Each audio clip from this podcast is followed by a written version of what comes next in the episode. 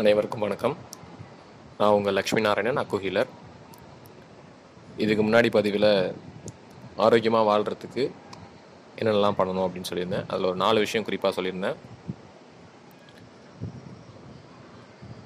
பசிச்சு சாப்பிட்ணும் தாகம் எடுக்குமா தண்ணி குடிக்கணும் இரவில் நல்லா தூங்கணும் உடம்பு ஓய்வு கேட்டுச்சுன்னா ஓய்வு எடுத்துக்கணும் அப்படின்றத சொல்லியிருந்தேன்.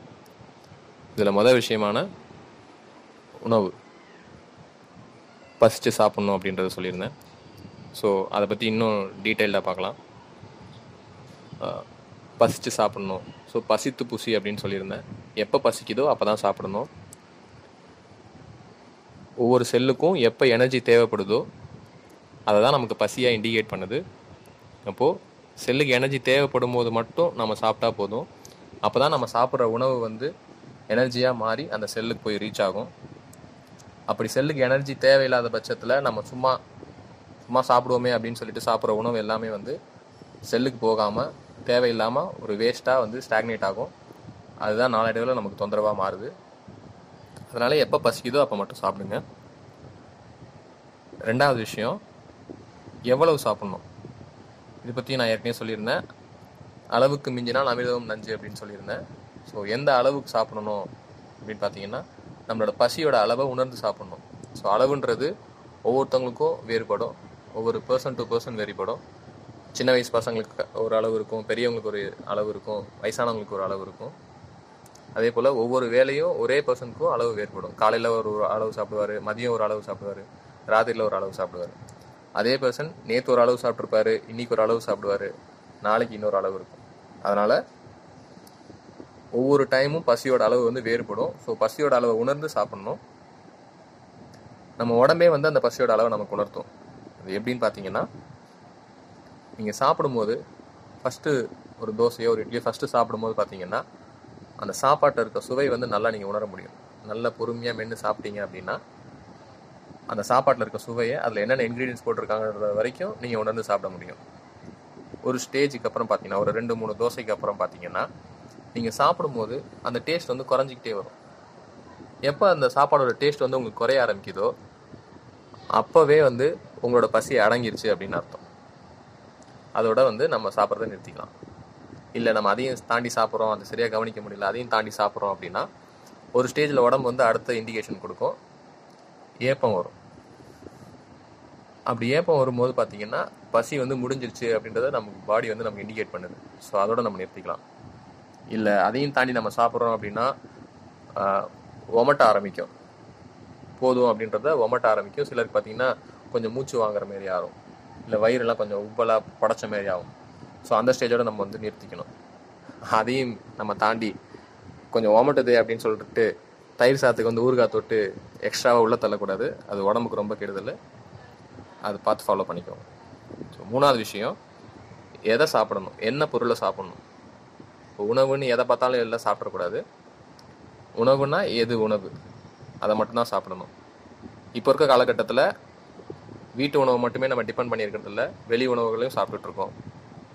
பட் அதுலேயும் வந்து எப்படி நம்ம வந்து ப்ராப்பராக எடுத்துக்கலாம் அப்படின்றத ஒரு சின்ன டிப்ஸ் சொல்கிறேன் முடிஞ்ச வரைக்கும் வீட்டு உணவுகளே சாப்பிடுங்க. அதுதான் ஹெல்த்தி அதுதான் ஆரோக்கியத்தை கொடுக்கும்.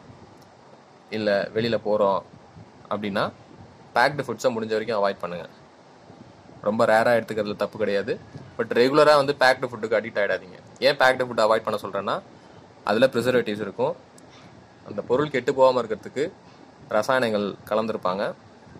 அது உடம்புக்கு ரொம்ப கெடுதல்.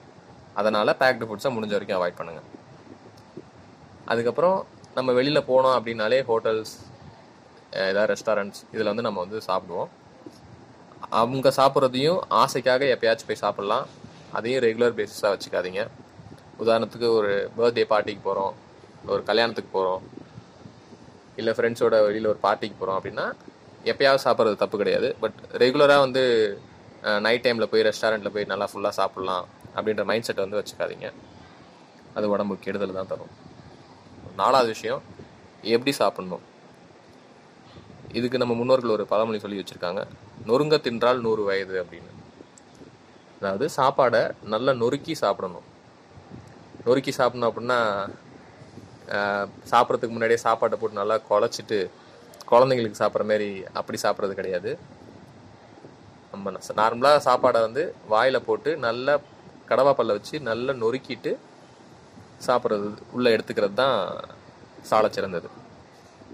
அது எப்படி ஈஸியாக புரிஞ்சுக்கலாம்னா நம்மளோட பல் அரேஞ்ச்மெண்ட்டே பார்த்தீங்கன்னா ஃப்ரண்ட்டில் வந்து நார்மலாக இருக்கும் பல் பின்னாடி வந்து கடவா பல் இருக்கும். நீங்கள் என்ன தான் ஒரு சாலிட் பொருளை வந்து கடிச்சு உள்ளே தள்ளினாலும் இந்த நாக்கு வந்து அப்படியே உள்ளே அலோவ் பண்ணிடாது ஒரு சப்பாத்தி சாப்பிட்றீங்க அப்படின்னா அதை நல்லா கடவாப்பல்ல பல்ல கிரைண்ட் பண்ணிவிட்டு சலைவாவோட மிக்ஸ் பண்ணிவிட்டு அதை ஒரு கூழ் மாரி மாற்றிட்டு அதுக்கப்புறமா தான் அது உள்ளே அலோவ் பண்ணும். ஸோ எதுக்காக இந்த அரேஞ்ச்மெண்ட் இருக்குது அப்படின்னு பார்த்தீங்கன்னா சாலிடான ஒரு சப்ஸ்டன்ஸை சாப்பிட்றோம் அப்படின்னா அது உள்ளே போய் டைஜஸ்ட் ஆகிறதுக்கு லேட் ஆகும்.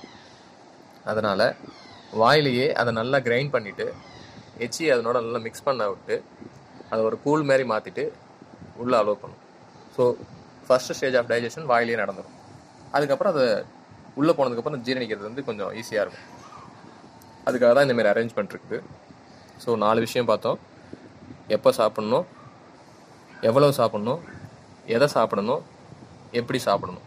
இந்த நாலு விஷயத்தையும் நீங்கள் கரெக்டாக ஃபாலோ பண்ணீங்க அப்படின்னா நீங்கள் சாப்பிட்ற உணவுலேருந்து மேக்ஸிமம் எனர்ஜியை உங்கள் உடம்பு அப்சர்வ் பண்ணும். அப்படி பண்ணுற பட்சத்தில் பார்த்தீங்கன்னா உங்கள் உடம்புல இருந்து டைஜஷனுக்காக ஒரு எனர்ஜி செலவாகும். அது ரொம்ப மினிமமாக க செலவு பண்ணி மேக்ஸிமம் எனர்ஜியை உள்ளே அப்சர்வ் பண்ணிக்க முடியும். அதாவது உங்கள் உடம்புலேருந்து கொஞ்சமாக கலோரியை வந்து வேஸ்ட் பண்ணி ஃபுட்லேருந்து மேக்ஸிமம் கலோரியை உடம்பு எடுத்துக்கும். அப்படி எடுத்துக்கும் போது உங்களோட உடம்பு ரொம்ப ஆரோக்கியமாக இருக்கும். உங்களோட இம்யூன் சிஸ்டத்தை பூஸ்ட் பண்ண முடியும். நீங்கள் எந்த நோயையும் எதிர்த்து போராட முடியும். நன்றி.